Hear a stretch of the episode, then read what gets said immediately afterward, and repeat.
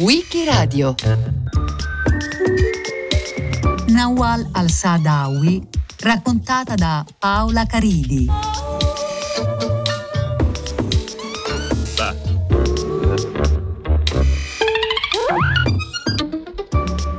Ti accorgi subito, già da bambina, che c'è qualcosa di sbagliato quando nasci donna e sei povera. E io dovevo lottare contro quello che sentivo essere sbagliato. Sentivo già da bambina di essere vittima di una discriminazione di genere e di classe. A raccontare in prima persona il suo percorso di dissidente, ribelle, socialista, femminista è Nawal al-Saadawi, protagonista del movimento di liberazione delle donne in Egitto, nel mondo arabo, oltre qualsiasi confine. Nata il 27 ottobre 1931 a Kafr Tahla, un paese del delta del Nilo a poco più di 50 km dal Cairo, Nawal al-Saadawi è contemporaneamente una donna espressione del suo tempo e una persona capace di trasformarlo. Il padre, impiegato statale, proveniente da una famiglia contadina, è un uomo che riesce a far studiare tutti i suoi nove figli, sia maschi sia femmine. La madre di Nawal, Zainab, è colei che le insegna per prima l'alfabeto, a leggere e a scrivere. Nata da una famiglia medio borghese del Cairo e data in sposa a un uomo della grande campagna del Basso Egitto, la madre che avrebbe voluto vedere il mondo da un aereo e che non riesce a realizzare i suoi sogni, la madre amatissima a cui Nawal dedica pagine di profonda sofferenza quando ne descrive gli ultimi due anni da malata terminale colpita da un tumore al seno. Nello stesso tempo la piccola Nawal subisce il destino della stragrande maggioranza delle bambine. A sei anni la levatrice del paese le amputa il clitoride. È lei stessa, dunque, una vittima delle mutilazioni genitali, sia femminili sia maschili, contro le quali si sarebbe battuta per tutta la vita come strumento non solo di privazione del piacere sessuale, ma di vera e propria sottomissione sociale e culturale. Quando compie dieci anni, la famiglia prova a darla in sposa, ma lei con successo si oppone a una pratica che nel paese natio di Kaftala, così come allora in tante zone dell'Egitto, è ampiamente diffusa. Quali le origini di queste pratiche? Quali le ragioni che le giustificano? Ne abbiamo parlato con Nawal El Sadawi, medico e scrittrice egiziana che in un libro, Il volto nascosto di Eva, sulla condizione della donna araba, ha descritto in termini drammatici la sua esperienza di bambina di soli sei anni, svegliata d'improvviso e mutilata in una notte di incubo. There are many reasons. Uh, historically, it originated from the patriarchal class system. Le ragioni sono molte. Anche se l'origine della circoncisione femminile si perde nei tempi, sono chiari i motivi che l'hanno originata. Storicamente affonda le sue radici in un sistema di tipo patriarcale, all'interno del quale l'uomo, oltre che la proprietà privata, voleva ereditare anche la prole, voleva sapere esattamente quali erano i suoi figli. La donna primitiva, a causa delle condizioni di vita, aveva una vita sessuale molto promiscua. Per diminuire la sua vita sessuale e obbligarla alla monogamia, fu necessario adottare alcune misure. Una di queste consisteva nell'attenuare i suoi istinti sessuali con il taglio della clitoride. Questa pratica dunque va messa in relazione con l'evoluzione attraverso millenni del sistema patriarcale. Non c'è nessun legame con nessuna religione, come d'altro canto non c'è nessun legame con particolari aree geografiche o particolari razze. In Africa la circoncisione è un'operazione che si effettua sul corpo, ma a mio giudizio tutte le donne, in tutte le culture, in tutti i paesi, vengono circoncise psicologicamente. Non è proprio Freud ad affermare che la clitoride è un organo maschile in un corpo femminile e che l'eliminazione del piacere clitorideo è una condizione necessaria per lo sviluppo della femminilità? Per questo noi donne africane e arabe ci irritiamo molto con quelle donne occidentali che affermano che la circoncisione è praticata solamente in Africa. In realtà è praticata dappertutto. Può essere fisica o psicologica.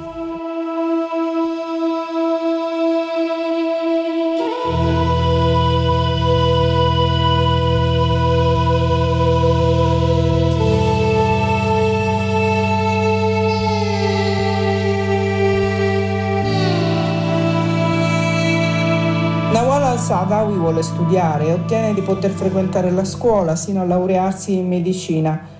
A dire il vero, lo avrebbe ripetuto più volte nel corso della vita, il suo sogno era danzare, diventare una ballerina. Amava suonare, ma non poteva avere un pianoforte in casa. È stato nella scrittura, a quel punto, che Nawal al-Saadawi ha concentrato la sua creatività, non solo per una necessità, ma per una concezione precisa della conoscenza. Per Nawal al-Saadawi non ci sono mai stati confini fra scienza e arte, tra il sapere scientifico e l'espressione creativa. I confini tra i saperi, al contrario, sono stati il limite che ha frenato la comprensione del mondo e delle sue dinamiche. La sua battaglia contro la frammentazione della conoscenza, in sostanza, va di pari passo con il suo impegno politico e spiega lo stesso percorso culturale di Laval al-Saadawi.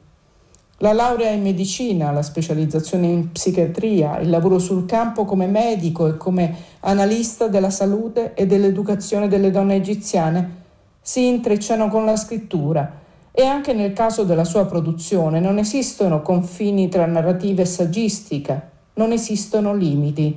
I suoi libri, decine ne avrebbe pubblicati, tradotti in decine di lingue, contengono autobiografia, fiction, analisi sociologica, invettiva. Al centro, sempre, la realtà, la condizione delle donne non solo in Egitto, la sessualità, la discriminazione, il peso delle religioni e della tradizione e soprattutto la condizione di subalternità in cui le donne sono costrette a vivere dal punto di vista economico e sociale. I suoi bersagli sono, secondo la sua stessa definizione, l'ingiustizia e l'ineguaglianza. Certe volte ovviamente mi abbatto, mi dispero, ma è un fatto rarissimo. Sin da piccola sono sempre stata testarda, ostinata. Ho preso da mia madre. Insieme con mio padre mi hanno sempre incoraggiata a raccogliere le sfide, a rimettere sempre tutto in discussione, perfino i principi religiosi. Mio padre si è diplomato a Al-Azhar, ma mi diceva, se non sei convinta, parlane con Dio e ragiona. Sono quindi di quelle a cui piacciono le sfide. Non faccio alcuna differenza tra la politica, l'economia, la medicina e la letteratura. Tutto è collegato. Solo la scrittura dà un senso alla mia vita. Non riesco proprio a tacere e a non agire. Scrivere per Nawal al-Saadawi non è solo una necessità, è un piacere, più grande anche del piacere sessuale, lo definisce così in una delle tante interviste che concede. È come l'aria, insomma. Per questo tiene un diario segreto da bambina, talmente segreto che sarebbe stata poi lei stessa a distruggerlo perché i contenuti del suo diario intimo non potessero essere usati contro di lei. Di quella scrittura dell'infanzia e della prima adolescenza rimangono dunque solo le pagine dedicate a una bambina di nome Suad, poi pubblicate quasi 50 anni dopo. È un componimento richiesto dall'insegnante su cui la piccola Nawal spende almeno una settimana di lavoro e che invece le crea problemi seri a scuola. Al suo insegnante infatti non piace affatto il ritratto costruito da Nawal al-Sadawi di una bambina molto simile all'autrice, in cui si parla del ciclo mestruale, della crescita del suo corpo, della discriminazione che costringe la protagonista a rimanere a casa e i maschi a poter uscire e giocare all'aria aperta erano i primi anni 40 del Novecento in un paese agricolo del delta del Nilo. Con il volto infuriato dietro gli occhiali spessi, il maestro urla alla piccola Nawal che il voto al suo componimento è zero. Nawal al-Saadawi aveva già dimostrato a 13 anni di essere una dissidente, come ha amato sempre definirsi fino alla fine della sua lunga vita. Una dissidente sempre armata di carta e penna nella sua produzione letteraria, una dissidente quando scrive saggi, ricerche sulla condizione della donna in Egitto, articoli, rapporti per il Ministero della Salute egiziano in cui lavora negli anni 60 o le organizzazioni dell'ONU in cui rimane però per poco tempo, lasciandole in modo polemico per il peso insopportabile della burocrazia. Carta e penna sono quasi sempre nelle sue mani nelle interviste che rilascia come strumenti che non può fare a meno di usare, carta e penna che le vengono negate quando, alla fine dell'estate del 1981, viene arrestata assieme a un migliaio di oppositori alla politica del presidente Anwar al-Sadat. Autore di una virata che sposta l'asse delle alleanze dal blocco sovietico agli Stati Uniti. Sadat, il propugnatore di una liberalizzazione economica che rompe con l'era delle nazionalizzazioni di Nasser. Sadat, il firmatario della pace con Israele, nata dagli accordi di Camp David del 1978. Alla cerimonia della firma dei due documenti alla Casa Bianca ieri notte gli applausi sono stati scroscianti. Per Carter, che ha cominciato ricordando che sia lui che Sadat che Begin avevano chiesto ai popoli di tutto il mondo di pregare per la riuscita del vertice e che queste preghiere sono state esaudite oltre ogni aspettativa. Per il presidente egiziano Sadat, che ha ringraziato il presidente degli Stati Uniti per la sua opera di mediazione. Dear President Carter, in this historic moment, I would like to express to you my heartfelt congratulations and appreciation. Per quale ragione la più importante figura della seconda generazione del femminismo egiziano viene arrestata? La spiegazione di Nawal al-Sadawi è lapidaria. Non accettavo l'umiliazione. La ragione politica è che in quegli anni Sadat apre al multipartitismo, dà spazio all'Islam politico, soprattutto nelle università egiziane, ma nei fatti reprime il dissenso. In carcere, nella stessa cella, si ritrovano la laica e socialista Nawal al-Sadawi e l'islamista Safinaz Kazem. È Nawal al-Sadawi stessa a raccontarlo nelle Memorie dalla prigione che pubblica dopo il suo rilascio. Ogni giorno il secondino entrava nella cella della prigione di Al-Qanater a nord del Cairo, in cui era rinchiusa assieme alle altre detenute politiche, e la minacciava. Le diceva se trovo carta e penna nella tua cella è molto più pericoloso che se trovassi una pistola. Carta e penna, non solo nelle prigioni egiziane, sono strumenti pericolosi, strumenti di libertà. Quando ho ascoltato le parole del secondino, ho deciso che doveva avere carta e penna. Doveva averle quel giorno stesso, chiosa Nawal al-Sadawi, che per raggiungere l'obiettivo chiede aiuto a un'altra detenuta, Duba, una prostituta che era nella cella accanto alle detenute politiche e che aiutava le guardie carcerarie a distribuire il cibo. Duba le porta un grande rotolo di carta igienica e la sua matita per truccarsi gli occhi. È difficile scrivere con una matita per truccarsi gli occhi sulla carta igienica. Se si preme troppo, essendo molto fragile, la carta si rompe. Se non si preme abbastanza la matita, il tratto è troppo tenue perché lo si possa leggere. Le memorie della prigione di Nawal al-Sadawi sono state scritte sul rotolo di carta igienica con una matita da trucco.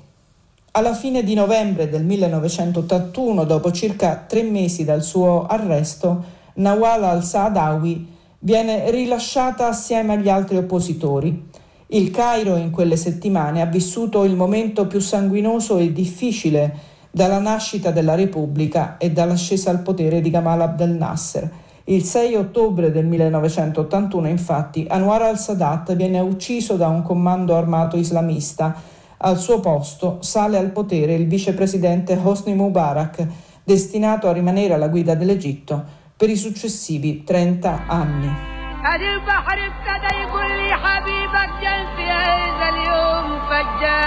La sua vita le è costata spesso sofferenze per le sue testimonianze di impegno civile.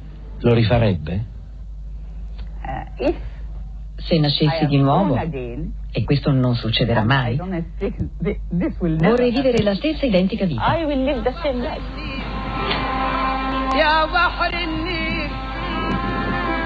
Che cosa si può fare per migliorare il dialogo tra le culture, tra la cultura dell'Occidente in senso lato e la cultura dei paesi islamici? Non divido il mondo in Oriente e Occidente, cultura islamica, cultura cristiana o cultura ebraica. Queste divisioni sono false perché viviamo in un mondo unico e c'è un'unica cultura. La cultura patriarcale classista, vale a dire una cultura costruita sull'oppressione delle classi e sul dominio maschile. Ed è universale. Ma certamente questa cultura patriarcale e classista differisce da paese a paese e quindi adesso c'è un dialogo. Mi trovo qui in Italia, parlo ai miei amici italiani come se facessimo parte della stessa cultura. E questo è la speranza del futuro. La speranza del futuro è riuscire a riavvicinare tutti, ciò che io definisco la nascita di una nuova identità umana, una nuova cultura umana, universale, basata sulla libertà, uguaglianza, giustizia e vera pace. Justice and real peace.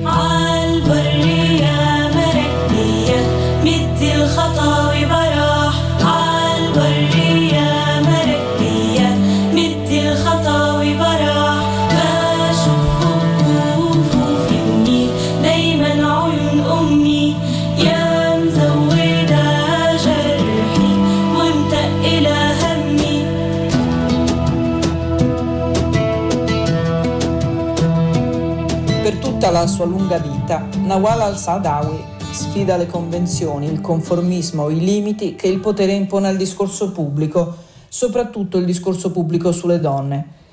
I suoi testi sono una vera e propria esposizione di una realtà a cui è stato imposto il silenzio, tanto da essere in buona parte proibiti in Egitto.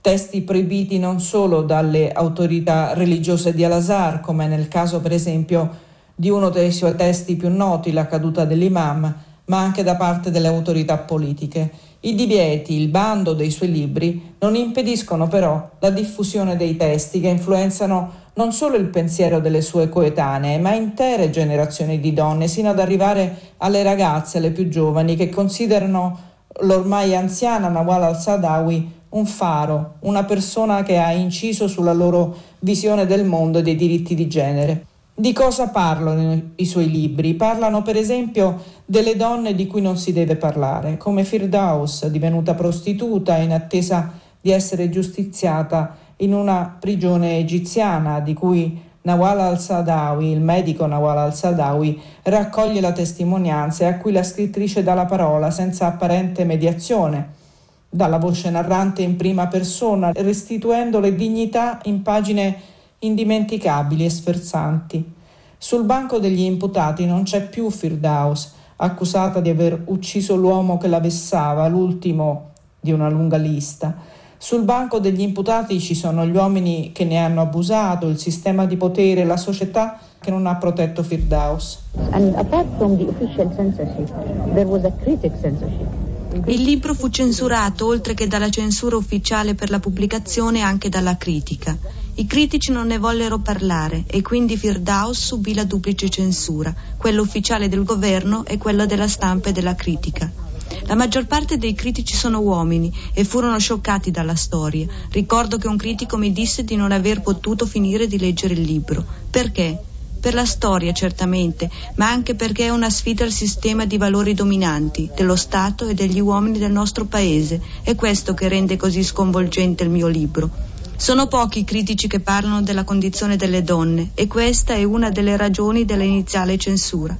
Ora il libro è stato pubblicato anche in Egitto e qualcuno inizia a parlarne e a riconoscere il problema. Nel libro c'è il confronto tra una donna colta, consapevole, borghese, con l'altra metà del mondo femminile arabo, con una donna povera, ignorante, oppressa dalle leggi del costume e della società. C'è anche la mia esperienza personale. Io provengo da un contesto rurale, sono nata in un piccolo villaggio contadino. L'ambiente contadino e la povertà sono il mio background culturale. Pubblicando questo libro do anche ragione di una certa mobilità sociale nei paesi arabi. L'istruzione è lo strumento fondamentale per qualsiasi cambiamento, almeno per ottenere un lavoro, una indipendenza economica. È così che io sono diventata medico, ho conquistato la mia indipendenza, posso lavorare e vivere da sola. Questa è stata la mia esperienza. L'istruzione ci consente di leggere e scrivere e quindi è la prima via di accesso per capire tutti i simboli di un mondo dominato dal maschile. Senza istruzione è impossibile avere una piena comprensione di quello che succede e quando poi il mondo degli accadimenti ti riguarda personalmente, leggendo arrivi da sola a formarti una coscienza. Così è successo anche a me. Altrettanto invisibili fino a che non sono comparse sulle pagine scritte da Nawal al-Sadawi sono le donne del suo Memorie di una donna medico, le sue pazienti, quelle che ha salvato e quelle che non è riuscita a salvare le vittime di ignoranza, di pratiche tradizionali come le mutilazioni genitali, matrimoni di ragazzini con uomini maturi o anziani, fino ad arrivare a Il viso scoperto della donna araba, questa la traduzione del titolo originale arabo, in cui il quadro delle sofferenze, della subalternità delle donne viene descritto nei dettagli, dalla verginità all'aborto, dalla violenza domestica alla legislazione che sottomette le donne, dalla sessualità alla mancanza di diritti. Alla produzione letteraria, Nawal al-Sadawi affianca l'attività politica, l'organizzazione. Sfida il potere, viene licenziata dal Ministero della Salute dove ricopriva un incarico di alta dirigente. Apre riviste, fonda la AUSA, l'Associazione di Solidarietà delle Donne Arabe, scende in piazza contro la guerra del Golfo del 1991 e l'intervento americano, si batte sempre con costanza contro l'imperialismo e il neocolonialismo da posizioni che definisce socialiste. Non confina il suo impegno nel suo paese, ma considera le battaglie all'interno di una dimensione globale e il suo nome non piace a molti, né a Sadat e a Mubarak, né agli estremisti islamisti. القوى الرأسمالية الأبوية في العالم العالم كله وفي العالم العربي تستخدم الله لتبرر الظلم الواقع على النساء والفقراء il potere capitalista e patriarcale che c'è in tutto il mondo e nel mondo arabo eh, usa, utilizza Dio per giustificare l'ingiustizia che la donna deve subire. الدين الدين نفسه جميع الأديان هي أديان تقوم على السياسة والاقتصاد الدين ليس قانون أخلاقي الدين قانون سياسي طبقي أبوي عبودي يقهر النساء والفقراء والكفرة الذين يؤمنون بهذا الدين. eh, la religione stessa, e qui intendo tutte le religioni, hanno una base politica ed economica e loro eh, sono, non hanno una, un fondamento morale ma piuttosto una base di tipo economico in cui eh, Dio e la religione vengono utilizzate per soggiogare la donna e i più poveri. Wow, أيضا يعتمد على الدين حتى يمرر الاقتصاد الرأسمالي والفساد الطبقي الأبوي مثل الحكام في بلادنا العربية ومثل الحكام في أمريكا. Eh, lo stesso Berlusconi utilizza la religione come veicolo per affermare eh, l'economia eh, capitalista e il regime patriarcale, eh, come succede eh, nei leader arabi e nei, nei, nel mondo arabo e nei leader negli Stati Uniti. الصراع بين إسرائيل وفلسطين ليس صراع بين اليهودية والإسلام Il conflitto tra Israele e Palestina non è un conflitto tra ebraismo e Islam. ولكنه صراع على الأرض والأنهر والثروة والمال È un conflitto sulla terra, sulla ricchezza e sulle acque. Le minacce nei confronti di Nawal al-Sadawi sono reali, non sono solo parole. Il suo nome è nella lista nera degli estremisti fondamentalisti che tra la fine degli anni 80 e gli anni 90 hanno già ferito o ucciso esponenti dell'intelligenza egiziana. Le viene assegnata dalle autorità egiziane la scorta dal giugno 1992 sino al gennaio 1993, quando decide di lasciare l'Egitto. Non riesce infatti a sopportare quella che considera una tenaglia, la minaccia islamista da una parte e dall'altra la scorta di una polizia di cui non si fida e che ha sempre visto come strumento di un regime che reprime le libertà. Lascia il Cairo l'8 gennaio del 1993 e così facendo lascia anche la casa in cui ha vissuto 33 anni. L'aveva affittata nel 1960, quattro anni prima di sposarsi con Sheriff Tata, l'uomo con cui ha trascorso, dopo i due brevi precedenti matrimoni, buona parte della sua vita sino al divorzio del 2010. Sheriff Tata, un compagno importante, il padre del suo secondo figlio, lui stesso un dissidente che aveva trascorso in carcere prima di incontrare Nawal al-Sadawi ben 13 anni. Sheriff Tata che non solo firma la traduzione di molti libri di sua moglie in inglese, ma che l'accompagna negli Stati Uniti nel 1993. Nawal al-Sadawi non l'ha voluto chiamare esilio, poiché, ha detto una volta, pur con tutti i rischi, non aveva impedimenti per tornare in Egitto. È certo però che gli anni trascorsi nell'Università statunitense di Duke nel North Carolina, quattro anni, rappresentano il tempo del rifugio. A invitarla, a ospitarla, a offrirle il rifugio è Miriam Cook, una delle più importanti studiose del femminismo arabo. Nawal al-Saadawi e suo marito Sherif Tata insegnano un corso dal titolo innovativo, Creatività e dissidenza, corso che Nawal al-Sadawi avrebbe continuato a insegnare anche in altre università. Creatività e dissidenza, un binomio inscindibile nella sua vita e nel suo percorso culturale, come testimonia tutta la sua produzione letteraria e saggistica. Nawal al-Sadawi torna comunque a vivere in Egitto alla fine degli anni 90, nonostante la continua pressione dell'estremismo islamista che in quegli anni usa anche strumenti legali. Gli integralisti tentano, per esempio, di distruggere la sua stessa vita privata, chiedendo a un tribunale di rompere il consolidato matrimonio con Sherif Tata.